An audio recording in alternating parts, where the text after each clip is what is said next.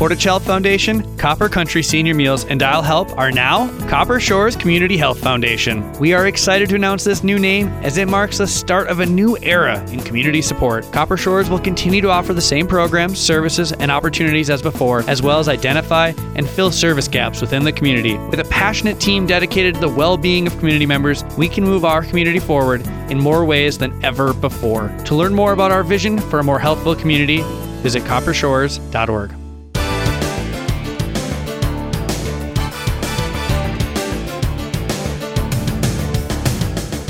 Good Sunday morning once again, and welcome to Copper Country Today. I'm Todd Van Dyke. Our program is brought to you by, this is kind of new here. Our program is brought to you by the Copper Shores Community Health Foundation, which is the new name of the Portage Health Foundation and a couple of uh, organizations that they have involved with them as well Copper Country Senior Meals and Dial Help, now known as the Copper Shores Community Health Foundation. They continue to expand their services across the Copper Country. You can still learn about them at phfgive.org. It is summertime. We are out, we are active, we are fishing. We are doing lots of fishing. We're taking our boats from here to there and unfortunately may be taking with us some things that we don't want to be taking with us. We want to make sure that some invasive species that have popped up in the copper country don't spread to places that have not yet been infected. And so I welcome in uh, Zoe Sterrif and Jade Stadler from the Keweenaw Invasive Species Management Area. They are going to be doing some education across the copper country this summer about how we can make sure that our bodies of water stay the way that they are supposed to. Uh, Zoe and Jade, thank you for coming in. Good morning. Good morning. Tom. Thanks. What is the Keweenaw Invasive Species Management Area? So we are a management area made up of three counties in the Keweenaw. We have well, the Keweenaw, we have Baraga County, and then we have Houghton County. Um, and we manage all three counties to well, I should start off with it's not just aquatic species. A lot of our focus is on terrestrial species as well. Yes. But our Kisma coordinator, Sigrid Resh, hired us to um, hired us to to manage boat wash and specifically focus on focusing on those aquatic species. Yeah, and we have talked about some of the other invasive species before and how they get here and the problems that they cause. But I think that our our, our waterways perhaps pose a little bit more serious a problem because if I see a whole bunch of uh, evil knotweed sitting out in a field someplace, I can get a few friends and maybe we can go pull it out. Mm-hmm. If I start to see it developing in a stream or in a lake, it's a lot more difficult to get to, isn't it? Yes, definitely more challenging to control once it's in the waterways. So our main goal um, like as the boat wash crew is to spread knowledge on the invasive species and how not to spread them from waterway to waterway. Because once they're in, they're very, very difficult to get yes. under control. Um, is this a battle that can be won? I mean, it, it would seem to me that at some point something's going to slip through the cracks absolutely things do slip through the cracks, but that is with all invasive species. The biggest step in preventing invasives is the preventative stage and educating the public about what to look out for. But once they're established, it can, in small amounts, if found soon enough, it can be managed. It's just, you have to stick with it. You have to keep checking up on it. You have to continually just do the right thing. You can't forget about it, or you can't you can't hide it away. You have we, to let we, people know about we, it. We can't prevent it. We can only hope to control it, but we can hope mm-hmm. to control it. Yeah. So, uh, Kisma, is there a, a, an organization that runs Kisma? What's your, your basic foundation, and where does money for this come from? So, Kisma is a grant funded foundation. Um, it is, I believe, we're government affiliated. We're also affiliated with Tech here. Yeah, with um, Michigan Tech, I know. But for the grant funding specifically for Boat Wash, it comes from the um, the U.S. Forest Service specifically, and then the U.S. Park Service here in town, right over there in Isle Royale, or not Isle Royale, but the Isle Royale headquarters over yeah. there. Um, they're letting us use their boat wash van and their boat wash trailer for like the actual power washing equipment. Okay, so it's uh, going to be ramping up your efforts over the summer to try to educate people and actually, in some cases, help them mm-hmm. spray down their boats and make sure that uh, they are clean before they move from one body of water to another. What are some of the most specific uh, threats that we are looking at right now in terms of invasive species coming into our waterways? Um, The, the main species that we're worried about is zebra mussels, which people may have heard of. I feel like that's a very common one to know about. Um, That okay? You're surprising me because I thought we were probably pretty much talking about just plants here, but you're, we're not, are we? no, there's also invasive mussels, zebra mussels, and then we have invasive crayfish as well. Um, not as uh, the crayfish aren't as like common up here, but definitely in Lower Michigan, and they could be working their way up here any day, really. Now, animals do migrate. Mm-hmm. They do move naturally. There are places in you know birds drop seeds and fish swim and things of that nature, and and so there are ways. I mean, at one point, this area was completely denuded after the glaciers left. Uh, there was nothing here. So, I guess in some respect, you could consider pretty much every tree, every plant, every animal we look at as an invasive species. What is the definition that you work with as an invasive species, something that shouldn't be here, as opposed to something that uh, that should be? So that's definitely something that we discuss um, with people we outreach to. Invasive species aren't just non native species. Non native species can be non invasive. So invasive species are at their root, um, they're very prolific. They can, if we're talking terrestrial, they can.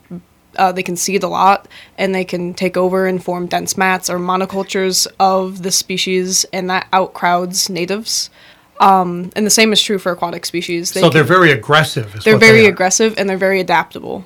And um, in many cases, I suppose they don't have natural predators here. So once they get a foothold, they just grow out of control. right.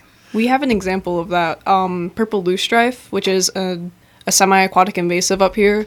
We are introducing a beetle to it that is a biocontrol that eats only that purple loosestrife, and it's not it's not going to eradicate it. It's going to make it so it plays better with the natives. It creates a more equal playing ground. It balances it. Yes. It balances it. Now, is there a danger in bringing some other species in to fight the species that you don't want? There are certainly historical incidents where people have brought in animal B to fight pest A, and animal B became a bigger pest than pest A. It's definitely a concern, but that's why we do our research and make sure that we very carefully select for the correct um, species to control the invasive. Yeah, I, I know that's been one of the problems with the zebra mussels that Yeah. you've mentioned. There's just nothing here. In Europe, there's there are animals that feast on them. Yes. In the United States, there are not. And once those zebra mussels got into the Great Lakes, it was uh, and it remains a major, major problem. So, um, so how does this relate to me, the little fisherman with my 14 foot aluminum boat, and I'm going to put it on my trailer and maybe take it down to Bond Falls and do a little fishing on a Saturday? How does this relate to me? So the biggest thing is we want to make sure that your boat is at least sterilized, the boat and the boat trailer, because a lot of um, plant material can hang on to the trailer, and if that plant material gets introduced, it can it can seed, it can spread. Well, that's a good point because it gets caught in the bumper, it gets caught Oh, in the yeah, frame on the that's- yeah, tires, things of That's that something nature. that we look for when we're boat washing. Yeah. Another thing is the bilge system. That's how uh, that's how some like really small uh, invasive like animals can be spread around, like zebra mussels. When they're not like actual in the mussel form, and when they're more of a nymph stage, they can be sucked into the bilge system, and once if that gets emptied out or that can just transport it directly into a new water body. So cleaning, completely draining your boat of all water sources, including your live well. I was going to say if I have a if I have a live well, I want to empty that out before I leave the lake I'm in, or maybe on the ground somewhere between the lake I'm in and where I'm going to be going back home. It's actually the Michigan laws of Yeah. 2019. Uh, you can't transport fish uh, in the in water in a live well. They have to be either on ice or just uh, dry. Is there a way that I can see this stuff on my on, on my boat, or is some of this so small that I'm really not going to notice it? There's definitely some that are like small enough that it's very difficult to see, but the biggest thing that like uh, boaters can do for like protecting against invasive species is just making sure that when they like um, take their boats out of the water, that they get rid of any plant material that they can see attached to their boat. Okay, so let's say I've been to Bond Falls fishing and I come out and I'm not going to be fishing for another month. my boat's going to sit in my in my yard. Do I have to worry at this point? Will stuff survive that long? Uh, not typically. It's always a good idea to make sure any water is emptied out from your boat just for Sure. safe storage. But um, if it's going to be a month, dry conditions, uh, I doubt any plant material could possibly survive. But it's also a good idea to always make sure you clean off your boat, or at least clean off any visible uh, debris or plant material at the boat launch, because that's also another Michigan law. You can't leave the boat launch with plant material attached to your trailer or your boat. Really, there's a law that says you can't. Yeah, Yeah, it. so that's Oh. something that is very interesting. I think that Yeah, um, fill me in on these laws. These are laws, so it's uh, yeah, technically a law that you can't transport any water from one water body to another. So or plant material. So that's why we talk about emptying your bilge tanks and making sure that you don't transport fish in water, because obviously we're not out here here to like enforce the law, but we don't want boaters to get like tickets, and Yeah. they you definitely can. Yeah, conservation officer can Yeah. write you up for Mm-hmm. that. Absolutely. And obviously, again, it, it's for the best cause. We don't want these invasive species potentially transferred from one place to another. And if you're fishing in a couple of different lakes over Mm-hmm. the weekend or something, it's how, how likely is this to happen? I'd say very likely. Like, um, I mean, It really depends on the boat Yeah. launch and how well it's managed. Um, a lot of the attachment will come from like the launch site itself. Yeah. Because they're really they're really well traveled areas. They're really disturbed from people coming in and out, and that's they're like a hot spot for invasive species. If the launch is managed well, though, there won't be any invasive like reeds around, reeds or other aquatic material around to attach to the boat trailer to be pulled out. Um, but you can even attach like going through a, a thick field of uh, Eurasian water milfoil. It'll like tangle up in your your motor, and you'll pull that out. And no one wants to no one wants to be tangled up in a dense mat of that either. No, nobody wants to be tangled up in a dense mat of anything with Yeah. your boat motor, to be quite honest. Talking with Zoe Sterrif and Jade Stadler from the Keweenaw Invasive Species Management Area. They will be running the boat wash campaign and educational effort through the Copper Country this summer. You mentioned the quality of uh, boat launch. Who watches these boat launches and who's kind of looking out to see, uh oh, I'm seeing such and such coming in here. We better get a crew out. So a couple of boat launches up here are DNR managed, which is really good because DNR is you know, it's a it's a government funded um, government funded source, so they can they have the resources to be able to regularly monitor their boat washes. But some of them are private owned, well, city owned or public owned, really. Um, I'm not sure. I'm not sure to speak on the quality of those. We've been to a couple of them, and we didn't see any plant material on them, so they must be they must be regularly monitored. Well, let's say that I have a, a private launch, or maybe there's a neighborhood launch uh, in, on the lake that my ca- ca- cabin is on, or something like that. What do I watch for, and how do I make sure that I don't have a problem creeping in? So, a uh, big invasive species that is established up here was um, one I mentioned before, Eurasian water milfoil. Tho- those are the ones that can form a very dense mat and tangle up in your boat and no good for fishing. Uh, it can actually be really harmful for native fish habitats. My guess is if you see if that comes in, you're going to notice it just because of its density. Sometimes, not for not for a couple couple seasons at least, because Okay, it'll so it's, it's it's going to sneak in, mm-hmm. and by the time you notice it, it may be out of control. It's definitely, I think, important if you're concerned about your boat launches to go um, on the internet. And there's lots of good resources of places you can learn about these invasive species and photos so that you can um, educate yourself on what they look like. I would assume that this applies not only to boat launches, but to pretty much anybody who owns waterfront property, uh, particularly, I suppose, on the inland lakes and the streams. Yes, definitely. We've got a lot of camps, and of course, a lot of those camps get used infrequently. So it becomes a responsibility to get out there and take a look and make sure that your shoreline is staying is staying pure, Yeah. so to speak. So- And that's like one of our main goals. Like, I mean, we're out here washing boats, helping boaters make sure they are clean before launching, but we're also just educating anybody that comes by, like giving them resources to like learn more about this so they can protect their waterfronts. So suppose I had a waterfront cottage. I wish I did. Mine is out in the North Woods, way away from the water. But um, if, if I had waterfront property, how do I respond if I see something that looks suspicious? Is there action I can take? I know you, can't just go pour a bunch of herbicides into the water. So absolutely, there is a really good website. It is called MISIN, which is a government-run website for Michigan invasive species. Uh, they have a reporting feature, and you can also report it to KISMA if it's in the Keweenaw area. Um, and calling Sigrid or contacting us through our website, which we do have a KISMA website, which is very handy for um, all sorts of aquatic and terrestrial invasive species. It talks about ID, shows you what you, what they look like, where they might be found. Um, we can be contacted through there, and we can come out and see if it is really this invasive, or you can do your own research. And before pulling anything, I would definitely I definitely talked with someone before pulling anything yourself, but you can usually contact the state, the DNR sometimes, maybe. Because I would assume, and correct me if I'm wrong, I would assume that there's a way that this has to be approached. If you just start yanking things, you might actually spread the problem. That's definitely a good point. Um, most of uh, aquatic species that we deal with are manually manually pulled, but you have to do it in a very careful way because any fragments that are left in the water will just regenerate. And you don't want that happening because then you have to do it again. Yes. And that is kind of beside the point here. So so let's talk about the boat itself. I take my boat, I go to the lake, I drop my boat in, I'm ready to bring my boat out. What specific te- steps should I take to make sure that my boat is safe and legal as I travel back home with it?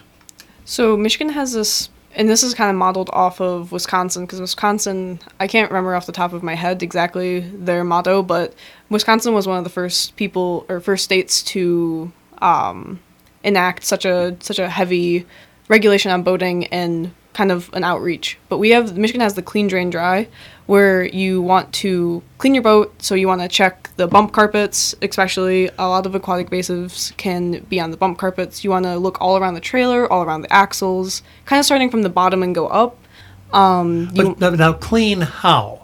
Should I spray it down? Should I scrub it down? Is there a, a, a soap or something that I should use to make sure that I'm dislodging anything that, you know, zebra mussels that might have attached to it or anything like that? we use a power washer, but you know not everyone has an access to a power washer. So I was going to say if I'm if I'm at the Bond Falls Yeah. drop-off site, I doubt there's a power washer No. there. Um, so if you're at the boat launch site itself, you can't really exactly clean your boat. That will kind of be when you get home. Just you want to look out for anything visible. You want to make sure to empty out anything. You want to make sure to take any aquatic material off of your boat. Um, and that's really at, at the boat launch. That's really all you can do. And try not to put it directly back into the water. if you see, you know, if you pull off um pull off some Eurasian water milfoil, try not to throw it back in. Maybe leave it on the maybe leave it on the launch. Okay, so this kind of becomes a two step process then. I'm going to do a preliminary check when I leave the lake. And then when I get home, I'm going to maybe take a little bit more care, maybe get out my little power washer or a scrub brush and some soap or something like that and scrub it down. Uh, this becomes a two step thing. Absolutely. Um, you can also use disinfectants if you want to really ensure that there's nothing living on your boat. But uh, Dawn dish soap or any dish soap and a scrub brush if you don't have a power washer will be probably just fine. Our power washer that we use is very high powered and it has a boiler, so it uses very hot water to completely sterilize the boat. Steam those zebra mussels. exactly. Sounds like something you could get at the Harbor House. um, well, and, and I suppose we de- need to be careful too as to what kind of substances we're using for cleaning, particularly next to a lake. You don't necessarily want to put a bunch of suds into the lake either. Exactly. That's Yeah. why we just use we just use hot water. Hot water, and that uh, that works fairly effectively. Then, now let's talk about where and when you're going to be operating your boat washing clinics. Um, I I don't have the schedule in front of me. I'm hoping you do. Yes, We I do. Good. Um, so we uh, next weekend, January or June 23rd to 25th, we'll be at Chassell Centennial Park. If you want to come visit us, We'd love to see you. um, and then July 7th through the 9th, we'll be at South Portage Entry. And our final one that we have scheduled is July 21st to the 23rd, and we'll be at the Eagle Harbor Marina. So you're all over the place. Yes. Yep. Obviously, not possible to cover every boat launch or marina here in the Copper Country. No. We have so many of them, but it's such an important thing. We need to pay attention to this because, as we mentioned earlier, once you get some of that stuff in a lake, you can spoil a fishery completely. Yes, definitely. Have we seen any areas in the Copper Country yet that have been that badly damaged? Um, not to my knowledge. The UP, especially the Copper Country, has a very is a little bit more environmentally conscious than say the Lower Peninsula, or at least some areas of the Lower Peninsula. Um, there's a lot more outreach that goes on, and a lot more people are concerned about preserving the natural beauty of the UP. So people tend to look out for invasives or report more regularly, even if they're not, even if they don't turn out to be invasive. Reporting just to confirm that it's not invasive can Well, and- sometimes. and, and let's face it, we are outdoor people. We tend to know more about this than a lot of the people who live downstate who may take a boat out from their house in town two or three times a year. We do tend to be a little more attuned to this here, don't we? Yes. And it's definitely possible that these invasives could, in the future, like greatly affect our waterways and fishing abilities because they really impact like um, fish habitat. So if we're not careful, we could lose um, like fish species. We could lose fish species, and of course, with uh, vegetation growing, we can lose the ability to catch fish, even if they're still living in it. Yes. And there's nothing more frustrating than casting your casting your bait into a weed bed and having to deal with that all day long. That that's no fun fishing. And so this is uh, something that, on one hand, it's uh, kind of a generic, general thing we talk about and being good for society, but for those of us who are outdoorsmen and women and uh, who enjoy fishing we certainly need to consider this to be a personal thing because we don't want our fishing hole spoiled. Exactly. It's a very personal thing. Um, we are trying to preserve the water not just for the natural wildlife here, but for us to use. We want to be able to use the water safely. We want the aquatic wildlife to be able to use the water safely. Um, for boaters, for swimmers, especially for fishermen, um, it's it's something that directly impacts our everyday lives. And if you're looking for a financial aspect, if you own property along the waterfront and all of a sudden you're caved in by an invasive species that no longer can be effectively removed, your property value is taking a dive too. And so there's a financial aspect for us to do this all right. So I've been talking with Zoe Sterrif and Jade Stadler from the Keweenaw Invasive Species Management Area. They will be out and about throughout the summer, uh, educating us as to how to make sure that we don't take evil things from one body of water to another body of water. Does this uh, affect lakes more than rivers, rivers more than lakes? Is there a, a rule of thumb that you have noticed here? Um, no rule of thumb other than whichever area is most traveled. If it's say a not a very well traveled river, then it might not have as many invasives because people aren't there to disturb the area to bring them in, but people might not be there to manage either. So it can really be a toss up. But typically more traversed areas, areas that are more disturbed, even areas that can be disturbed by natural events like a natural disaster can get invasives. And I assume that there are some times in which these do move naturally. A bird picks up a seed and drops it into a lake that uh, has never been invaded by one of us before, and you still have the problems. So even if it's an area that doesn't get a lot of traffic, it doesn't preclude there being an invasive operating. there. Yeah, it's definitely still possible possible for them to move around on their own, and a lot of times they move through the water themselves. They can fragment, and then those little pieces of plant will create a whole new plant. So if it's in Lake A and there's a little stream that runs from mm-hmm. Lake A to Lake B, pretty soon Lake B has it and Lake C has it, and then the Sturgeon River has it, and we got a problem. that's why we're that's why the prevention phase that we're in is so critical to the process. We're trying to prevent it from getting to Lake A and that or we're trying to prevent it from really getting to Lake B. Maybe trying to contain it to Lake A and then hopefully it never sees the Sturgeon River. And uh, it's something that's just so important, so critically important to keeping our quality of life here in the Upper Peninsula to make sure that these invasive species don't get a foothold. Let's run down uh, as we wrap things up here again. If people want to find out more about this issue, how are the best ways? What are the best ways they can pursue that? So definitely looking at Michigan websites, um, Michigan Michigan.gov invasive species that will tell you a lot of a lot about invasive species that are on the watch list. Uh, they tell you about which parts of Michigan they're established. The MISIN website I also mentioned is another government owned website that can be very important. And our very own Kisma website also tells you about the invasives that can be found in this area and what invasives that we personally manage and how to ID them. And I would suggest that if you see something and you're suspicious, please go ahead and make the report. We'd rather find out that you're in, that, that you're mistaken than find out that uh, you could have reported something and it didn't get checked in. So please, please take action on that. Uh, Zoe and Jade, thank you so much. Good luck with your efforts this summer across the Copper Country. Thank, Thank you so much for having us. Copper Country Today continues in a moment.